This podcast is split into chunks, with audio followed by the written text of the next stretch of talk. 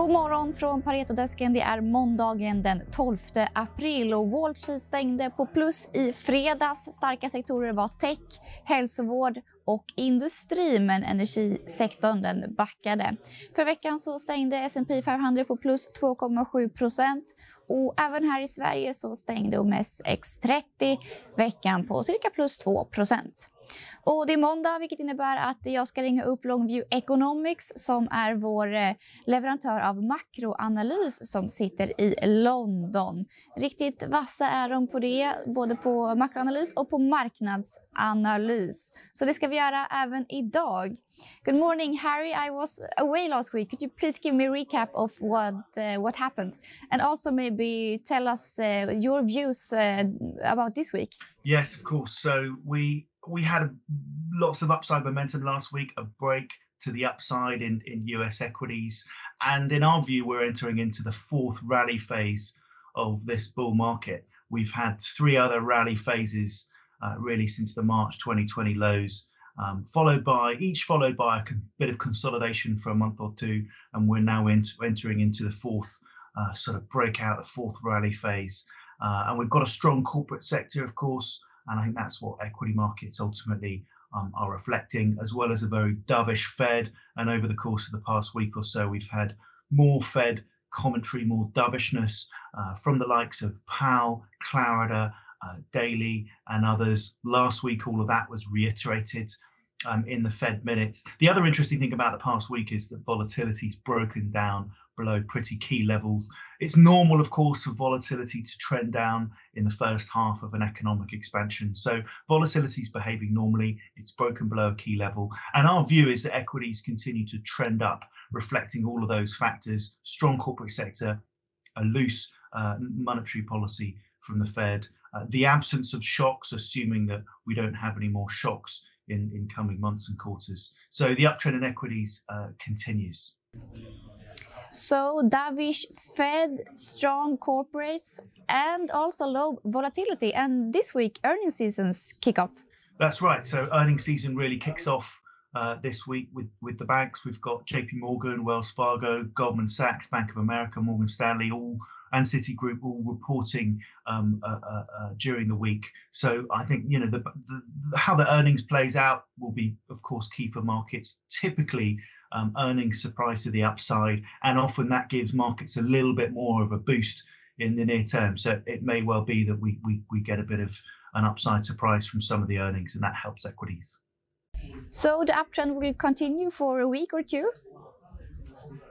Certainly, the momentum is to the upside, and and and and and, and clearly there's a, there's a, there's a case for equity markets pushing higher over the next few days uh, and this week. There is, though, some sign um, that, that, that the equity market rally in the near term has become a little bit overextended. You know, equity markets are technically overbought.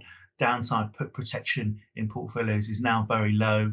Um, things like breadth and some volatility readings suggest that in the very near term, maybe we get a little bit of a pause or maybe we get a bit of give back. Having said that, momentum's clearly very strong. Um, and these things sometimes go on for a little longer than one might expect. Brilliant. Thank you so much, Harry. Och här i Sverige så har vi på Paretos morgonmöte pratat Cellavision, Mentis och Husqvarna. Vi eh, tar ner Cellavision till behåll från tidigare köp och vi höjer riktkursen till 350 från 340. Mentis upprepar vi köp, höjer riktkursen till 97 från 95 och Husqvarna upprepar vi behåll, höjer riktkursen till 120 från 110 och eh, vi släpper en preview inför Q1-rapporten idag. Fredrik Moregård, vad tror du om eh, Q1 för Husqvarna? Rapporten kommer ju den 22 april. Precis, det kommer vara en eh, stark rapport. Den avslutade ju 2020 på ett väldigt starkt sätt och det som har hänt i deras, i deras kanaler, så att säga, deras retailers och hos dealers är att kunderna har köpt upp egentligen de lager som har funnits där. Så det är väldigt låga lager i kanalerna ut mot kunden och eh, de här kommer man behöva bygga upp och det har man gjort till stor del under första kvartalet här som är ett klassiskt lageruppbyggnadskvartal inför vårsäsongen som drar igång i slutet av mars. Så vi, vi räknar med 21 procent organisk tillväxt och en, en, väldigt fin vinsttillväxt i kvartalet. Så det kommer att vara ett starkt kvartal. Mm, hur mycket av det här tror du är redan inprisat då i kursen? Aktien har ju gått väldigt starkt. Eh, den hade en liten dipp kan man säga från november och eh, fram till ungefär Q4-rapporten. Jag tror det fanns en viss oro kring hur, eh, Eh, hur eh, Husqvarnas verklighet kommer se ut när eh, lockdowns tar slut och folk kan få andra intressen eller ägna tid och pengar åt andra saker än att påta i trädgården. Sen efter rapporten så har aktien dragit iväg ganska kraftigt igen upp mot nästan 130 kronor och jag skulle säga att det är nog ganska väl inprisat att det kommer vara en stark rapport. Sen vet vi alla att en, en väldigt, väldigt stark rapport som, som slår förväntningar kan såklart addera ytterligare någon eller några procent på en aktiekurs, även om den har gått starkt inför. Mm. Så 21% organisk tillväxt i Q1, men om man ser till helåret så ser det inte lika starkt ut. Så den mesta försäljningen kommer då innan sommaren. Precis, den största delen av försäljningen kommer här under första halvåret. Eh, det man också hade under, under, först, under 2020, under andra halvåret, var väldigt bra väderförhållanden, en väldigt förlängd säsong. Så vi, kan, vi ser 2021 lite som tvådelat, där man kommer ha ett väldigt starkt första halvår, eh, medan man kommer möta ganska tuffa jämförelsetal under andra halvåret och eh, sannolikt också när eh, lockdowns lyfter så tror vi att det finns en risk att, att efterfrågebilden svalnar helt enkelt. När konsumenter får möjlighet att spendera sina pengar på andra saker, aktiviteter som inte kräver att de är hemma i trädgården hela tiden. Så, så vi ser det tvådelat på det sättet. Tillväxten kommer att vara stark första halvåret, svagare under andra halvåret. Och för helåret så räknar vi med drygt 7% organiskt, vilket är en väldigt stark siffra för ett bolag som Husqvarna. Mm. Husqvarna är ju ett trevligt eh, bolag, men du har ju en hold-rekommendation så jag antar att du tycker att värderingen är, eh, ja, att bolaget är, aktien är rikt värderat. Vad skulle du vilja se i Husqvarna för att du skulle eh, tycka att det finns en, en uppsida här?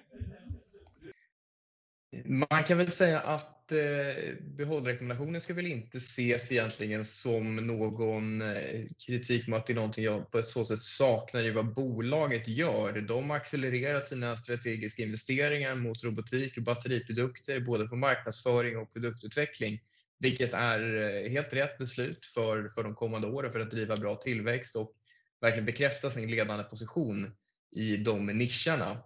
Eh, utan behållrekommendationen är mer ur ett aktieperspektiv så har ju aktien handlat upp väldigt kraftigt. Vi är på en tioårshögsta vad gäller värderingsmultiplar på nästan 18 gånger ebit för innevarande år. Historiskt sett har, har Husqvarna handlat snarare någonstans runt 13 gånger. Sen är man ett, ett bättre bolag idag men ändå har vi, vi har ändå handlat upp den väldigt, väldigt kraftigt.